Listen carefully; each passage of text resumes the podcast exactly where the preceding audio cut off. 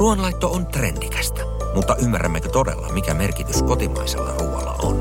Ruoantuotantoon liittyy Euroopan tasolla paljon ympäristöhuolia, kannattavuusongelmia ja polarisoituneita mielipiteitä. Tervetuloa Elsi Kataisen Ruokaradion ensimmäisen jakson pariin. Tässä jaksossa ollaan ruoan alkulähteillä ja kysytään, miltä maatalouden tulevaisuus näyttää. Ohjelman kustantaa Renew Europe-ryhmä ja Euroopan parlamentti. Kaikkihan me tiedämme, että Suomesta saa rehtiä ruokaa.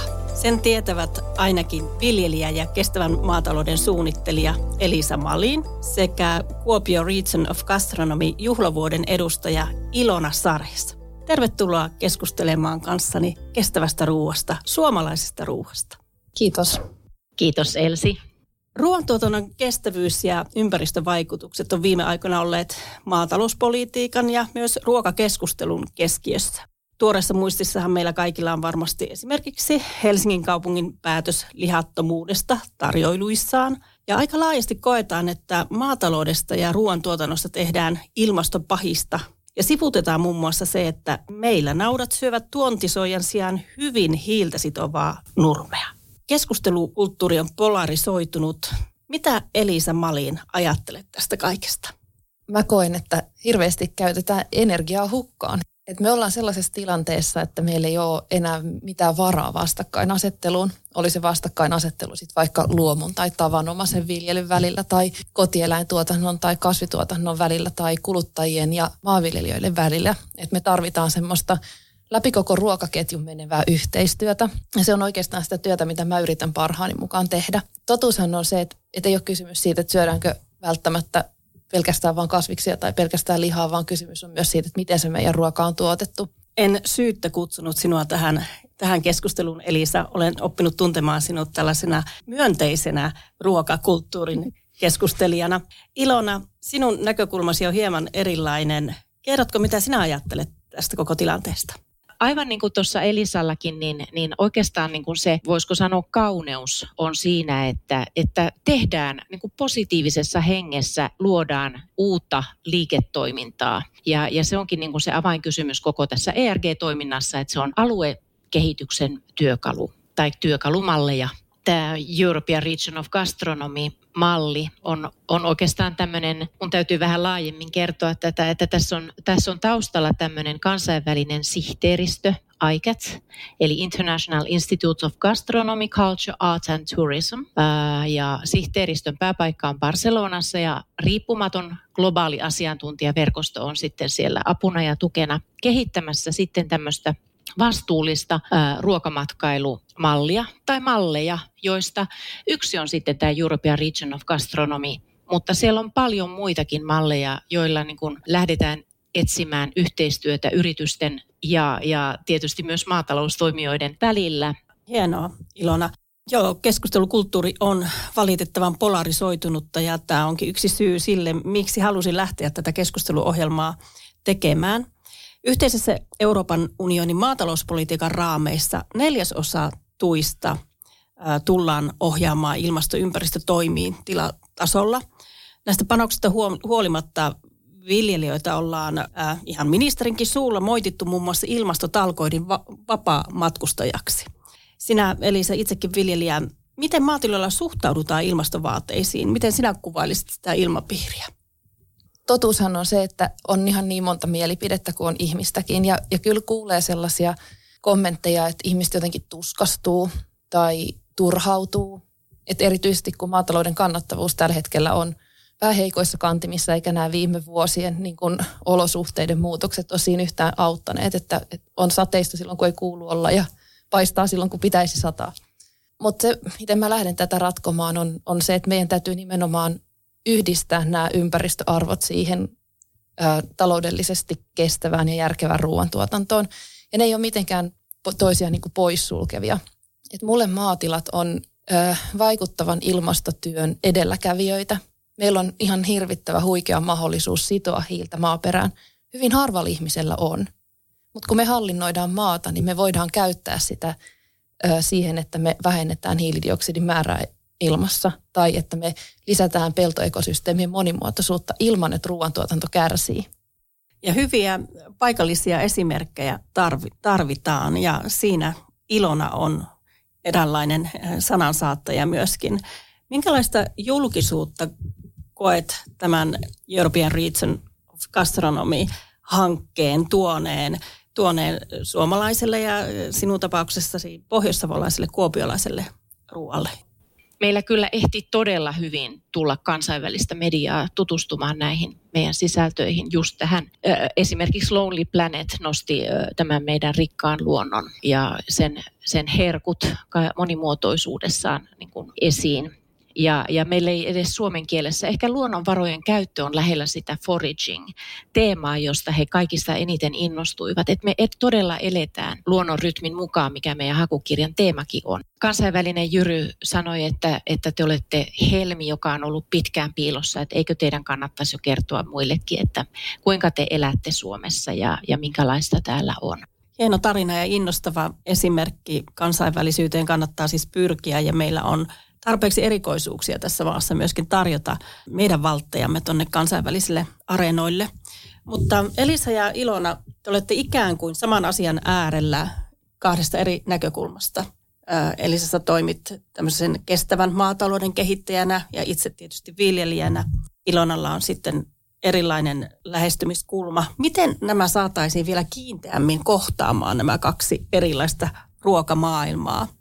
Tota, haluaisin nostaa just sellaista positiivista asennetta taas tässäkin esiin, että ensinnäkin meillä tuottajilla on vastuu kertoa, mitä se suomalainen ruoantuotanto on ja miten sitä kehitetään uudistavaksi, koska ihmisille ei enää ole kosketuspintaa maatiloille. Ei ole serkulla maatilaa tai ei ole mammalla ja papalla enää maatilaa. Vaikka on niin kuin positiivisia ajatuksia ehkä maataloudesta, niin ei silti tunneta sitä arkipäivää. Et ensisijaisen tärkeää on se, että me viljelijät kerrotaan, että millaista se ruoantuotanto Suomessa on ja millaisia tavoitteita meillä on. Ja sitten mä näkisin, että, että meidän täytyy niin kuin olla ruokaylpeitä myös Suomessa. Et mä koitan kovasti kertoa siitä, että millaista ruoantuotanto täällä on ja Ilona varmaan sitten just nostaa esiin sitä, että pidettäisiin laadukkaat ruuat pöydissä. Vai mitä Ilona?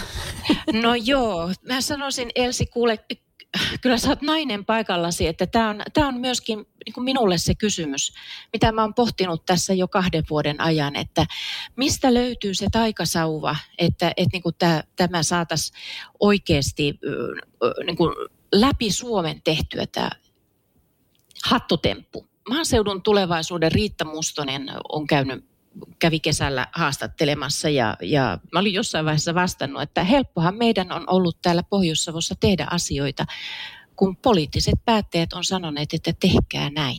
Eli, eli että on, on niin kuin sanottu suunta. Pohjois-Savo on vuonna 2020 valtakunnallisesti ja kansainvälisesti tunnettu ruokamaakunta. Et eihän sen jälkeen, ja sitten kun se on rahoitukset siihen osoitettu, niin eihän sen jälkeen tarvitse muuta kuin kääriä hihat ja tehdä se todeksi tästähän siinä on kysymys, että, että niin kuin miten, miten sille omalle suomalaiselle puhtaalle ruoalle rakennetaan se arvo. Joo, ja tämä viestin vieminen. Me tässä nyt kolmestaan keskustelemme me kaikki enemmän ja vähemmän asian äärellä aina eläneitä ja työtämme tehneitä. Olemmeko oikeassa paikassa puhumassa näistä asioista ja leviääkö tämä viesti? Mehän ollaan ikään kuin jo niin kutsutusti tosi uskovaisia tämän asian suhteen jo valmiiksi, että, että tätä ilosanomaa ja tiedottamista tietysti täytyisi tehdä jossain, jossain muualla kansainvälisillä areenoilla, mutta ihan täällä kotosuomessakin kyllä. Siinä meillä kaikilla riittää vielä varmasti töitä, mutta viimeiseksi rakkaat leidit, haluan kysyä teiltä teidän joulusuunnitelmistanne. Mikä on teidän joulupöydän kunkku ja mikä on ehdoton ei? Ilona, kerro sinä ensin. Mä sanoisin, että meillä on ehdoton kunkku on jo käyty Kuopion kauppahallista hakemassa, eli erilaiset mädit. Ja tässä sanoisinko, että tässä joudun vielä palaamaan pikkasen tuohon keskusteluun, että niin, tällä hetkellä ruotsalaiset ostavat melkein kaiken muikun mädin Suomesta ja vievät sen sitten eteenpäin, minne vievätkin. Ja ehdotonta eitä ei ole. Kyllähän gastronomia ja paikalliset herkut kaikki, kaikki maistuu ihanalta niin kuin vain jouluna voi olla. No niin, entäs Elisan joulupöytä? Kinkun kastiketta. Siis tota... Sitä pitää saada. Joo, mä olen ollut lapsesta asti tämmöinen kastikkeen lipittä, että mä voisin syödä sen kaiken lusikalla. Et meillä ky- kypsytetään, kypsytetään luullinen kinkku huolella ja, ja siitä nesteestä mä teen kinkun kastikkeen. Ja, ja, ja sen kanssa sitten yhtä sun toista, toista särvintä, mutta kyllä mä sen kastikkeen oikeastaan tarviin, että, että joulu tulee ja että kaikista ihmissuhteista ja elämäntilanteista ja lasten kasvusta riippuen kaikki muu muuttuu, mutta ruoka pysyy. Palaamme pienen katkon jälkeen keskustelemaan ruoasta ja nimenomaan sen viennistä. Vieraaksi studioon saapuu yhteinen ruokapöytähankkeen puheenjohtaja, vuorineuvos Reijo Karhinen. Ohjelman kustantaa Renew Europe-ryhmä ja Euroopan parlamentti. Tervetuloa takaisin Elsi Kataisen Ruokaradion pariin. Ohjelman kustantaa Renew Europe-ryhmä ja Euroopan parlamentti. Tervetuloa mukaan Ruokaradion keskusteluun. Olen tänään saanut vieraakseni yhteinen ruokapöytä keskustelufoorumin puheenjohtajan meille kaikille tutun Reijo Karhisen. Lämpimästi tervetuloa keskustelemaan monenmoisista ruoka-asioista. Kiitoksia kutsusta. Olet tehnyt paljon tutkimusta ja selontekoa muun muassa siitä, että minkälainen viljelijän asema on tässä koko laajassa elintarvikeketjussa. Tuolla Euroopan parlamentissa ollaan asian eteen tehty muun muassa epäreilujen kauppatapojen kitkemiseksi ja estämiseksi. Sama ollaan tehty sitten Suomessa elintarvikemarkkinalain puitteissa.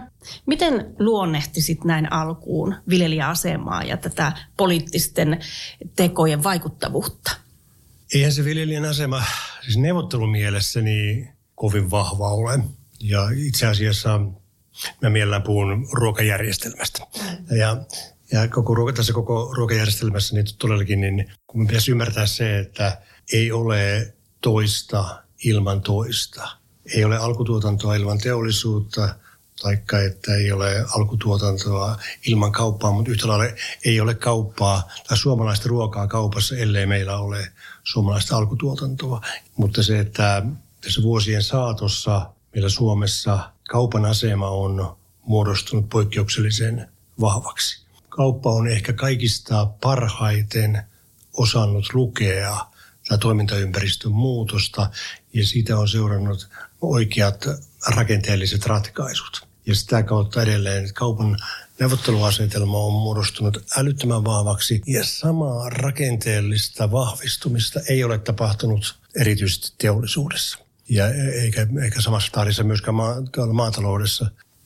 Niin, jota vielä alleviivaa tänä päivänä tuotantopanosten raju kallistuminen, josta yksinään sitten alkutuottaja sen vastuun, vastuun nyt tällä hetkellä kantaa omakin toiveeni olisi, että tämä koko ketjun kaikki osaset olisivat niin kuin balanssissa, hyvässä balanssissa keskenään ja että se tuottaisi sellaisen lopputuleman, että, että suomalainen ruoka ja elintarviketoiminta ja elintarvikevienti olisi mahdollisimman vahvaa. Tosiaan meillä on se hieno, hieno tilanne, että suuruusluokka 60 prosenttia maatilojen tulovirrasta tulee niin heidän itse omistamalta teollisuudelta mihin ihmeeseen se teollisuuden vahvuus häviää ja, ja se, että itse haluaisin haastaa suomalaista elintarviketeollisuutta ottamaan se asema, mikä sille kuuluu. Ja siinähän tuottajien, tuottajilla niin on myöskin oma roolinsa pyrkiä vahvistamaan sitä teollisuuden asemaa. On vaikea kauppaa moittia siitä, että se on saavuttanut tuommoisen aseman, koska se on, on tosiaan lukenut toimintaympäristöä hyvin. Mutta se, että totta kai, että kauppaa voi haastaa siitä, että lukeeko kauppa itse niin kuin tilannet oikealla tavalla, että löytyykö kaupasta riittävä nöyryys. Ja se, se on niin kuin perusteltu kysymys, mutta teollisuuden, teollisuus on se, jonka pitäisi haastaa paljon enemmän kauppaa. Keskustelussahan nimenomaan asetettu aika pitkälle vastakkain se tuottaja ja kauppa. Ja kaikki muu on pikkusen niin sivussa, mikä ei ole se todellinen tilanne. Puhutaan sitten vielä logistiikasta mm. sen lisäksi, plus sitten kuluttajasta. Kuluttajalla on kyllä oma, oma osuutensa. Mutta tuossa ruokaketjun selvityksessä, minkä muutama vuosi sitten teit, niin annoit myöskin kuitenkin sellaista valoa tunnelin päähän, että yrittäjätuloa maatiloilla olisi mahdollista myös nostaa koko kokonaisuuden äärellehän on, olette sitten kokoontuneet tämän yhteisen ruokapöydän nimissä. Mikä tämä yhteinen ruokapöytä keskustelufoorumi on? Millaisia keskusteluja te olette sen puitteissa käyneet? Jo nimensä mukaisesti keskustelufoorumi ja sehän syntyy osana tätä mainitsemaasi selvitystyötä, mihin tarpeeseen? No siihen tarpeeseen, että kyllä kun tuossa alussa jo puhuttiin siitä, että tämä on kokonaisuus, ei ole toista ilman toista, niin kyllä tässä kokonaisuudessa pitää olla parempi keskusteluyhteys osapuolten välillä. Ja kun kuitenkin niin kuin, omalla tavallaan niin kuin samasta niin kuin kokonaisuudesta itse kukin hakee niin alkutuotanto kuin teollisuus kuin, kuin kauppa sitä omaa elantoa. Me emme pysty nostamaan myöskään alkutuotannon taloudellista asemaa, ellei meillä ole parempi yhteinen näkemys huomisesta. Senpä tiimoilta kaikista eniten yhteisruokapöydässä on keskusteltu tulevaisuudesta. Me on rakennettu yhteinen tulevaisuuskuva 2030. On pyritty piirtämään yhteinen näkemys siitä, minkälainen on suomalaisen ruokajärjestelmän tämä toimintaympäristö vuonna 2030. Käyty siitä paljon keskustelua ja hienoja keskusteluja ja tulevaisuusorientaatio on tärkeä.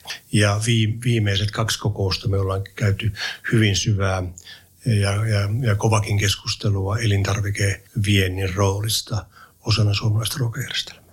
Niin, meillä on ihan todistetusti maailman parhaita ruokatuotteita. Toki tähän aiempaan keskusteluun viitaten, niin voisi kuvitella, että, että teollisuus ja kauppa ja koko ketju sillä tavalla arvostaisi tätä maailman parasta tuotetta niin, että se näkyisi myöskin, myöskin sitten alkutuottajan pussissa. Mutta siis elintarvikevienti, niin eikö tätä maailman parasta tuotetta ole niin kuin ilo viedä ulos Suomesta? Niin luulisi olevan ja, ja, ja se, va, se vaan ei ole näin, että Suomihan on todellinen alisuoriutuja ää, elintarvikeviennissä. Se, että jos suhteutetaan elintarvikevienti EU-maissa – kunkin EU-maan omaan PKT tai, tai asukaslukuun, niin Suomi on viimeinen. Suomi on tässä tilastossa hännän huippu. Eli että meillä ei todellakaan, niin meiltä ei viedä. Tämä on niin kuin hyvä kysymys ja hyvä, hyvä niin kuin lähtökohta, että me ollaan vakuuttuneita siitä ja, ja, ja vähän oma hyväisiäkin siitä, että puhdasta, turvallista ruokaa. Mutta me ollaan niin vähän päädytty siihen, että ei pidetään nyt vaan huoli siitä, että kukaan muu ei sitä saa. Meillä on esimerkiksi aivan erinomaisia maitotuotteita, mutta ne ei ole ollenkaan tuolla eurooppalaisten kauppojen hyllyllä. Sen sijaan vaikka ruotsalaisen Arlan ja Outlin tuotteita saa kaikkialta Euroopasta. Samalla tavalla lihatuotteet, meillä on lihapaketin kyljessä kaikki tiedot on lihapitoisuus, rasvaprosentti, jäljitettävyys tilalle saakka. Ei tällaista näe missään ulkomailla, vaikka monikuluttaja ehkä haluaisi, jos tietäisi, että Suomessa kaikki nämä tiedot löytyvät, mutta siitä huolimatta. Mitkä ne on ne suomalaisen viennin, ruokaviennin pullonkaulat? Miksi me emme pääse edes omille sisämarkkinoillemme tuonne Eurooppaan? Viime kokouksessa Anne Berner pyynnöstäni puhumassa otsikolla Vienti on etuoikeus ja Annehan nosti hyvin keskeisesti esiin, että tekstiiliteollisuudella ja elintarviketeollisuudella on samantyyppinen historia. On vientikohteena, vientimaana oli, oli Neuvostoliitto, sitten Venäjä ja kaikilla kunnioituksella, mutta se markkina ei tarvitse tarvinnut tuoteinnovaatiota eikä kehittämistä, ei kurmeeta. Kävi samalla tavalla sekä tekstiiliteollisuudessa, ei kehittynyt samalla tavalla kuin Ruotsi. Siellä on monia globaaleja tuotemerkkejä, brändejä, ei ole Suomessa. Taikka sitten täällä, täällä niin kuin ruokapuolella Ruotsi teki samalla tavalla. Että et siis aikanaan Neuvostoliitto oli meille suuri mahdollisuus, mutta, mutta ehkä se on myöskin omalla tavallaan pilannut monta, monta asiaa ollaan niin kuin tällä hetkellä tilanteessa, jossa meillä ei ole näitä vahvoja, vahvoja brändejä. Että meidän pitää niin kuin pystyä luomaan kansallinen yhteinen vahva tahtotila sille, että tätä paljon puhuttua ja oikeasti hyvää, turvallisesti tuotettua ruokaa, sitä aletaan koko kansakunnan voimin viemään Suomesta ulos. Viimeisenä kysymyksenä sinulle ruoka, ruoka-ihminen. Kysyn tällaisen vaikean kysymyksen. Joulu on tulossa mikä se on siellä joulupöydässä se kunkku ja mikä on sitten ehdoton ei. Nyt mä mainostan. Juvala on tämmöinen aivan upea mallaspossu. Sikatila, joka on erikoistunut siihen, että noita porsata syötetään tuolta Mikkelistä Panimon maskilla. Mäs, mä, anteeksi, mäski, maski, sekoittu mäski. Ja maski on päivän sana myös. Maski on mäskillä ja tuota, aivan upea. Siis olisi voinut lyhyesti vastata Mallas Possuojuvalta, mikään muu ei käy. Tuo aika, aika hyvää mainosta tilalle, onnea menestystä tilan tuotannolle. Mitään ehdotonta eitä ei ole, niinkö? Ei ole se, että väältä viimeiseen asti, ettei lautaselle tulisi lanttulaatikkoa. Aha, okei. Okay. Selvä. Lanttulaatikko on selvästi semmoinen jakava, jakava asia. Mutta kiitoksia Reijo Karhinen kovasti tästä keskustelusta. Mä toivotan onnea ja menestystä tämän yhteisen ruokapöydän keskustelujen ympärille. Kiitoksia ja hyvää joulua. Mutta kiitos, hyvää joulua myöskin sinulle. Kiitoksia. Työ ruokapolitiikan parissa jatkuu koko ajan. Tutustu Elsi Kataisen työhön Euroopan parlamentissa osoitteessa elsikatainen.fi. Ruokaradion seuraavassa jaksossa 22. joulukuuta puhutaan ruoan kuluttajakäyttäytymisestä kauppias Timo Ojalan ja tutkija Johannes Piipposen kanssa. Ohjelman kustantaa Renew Europe-ryhmä ja Euroopan parlamentti.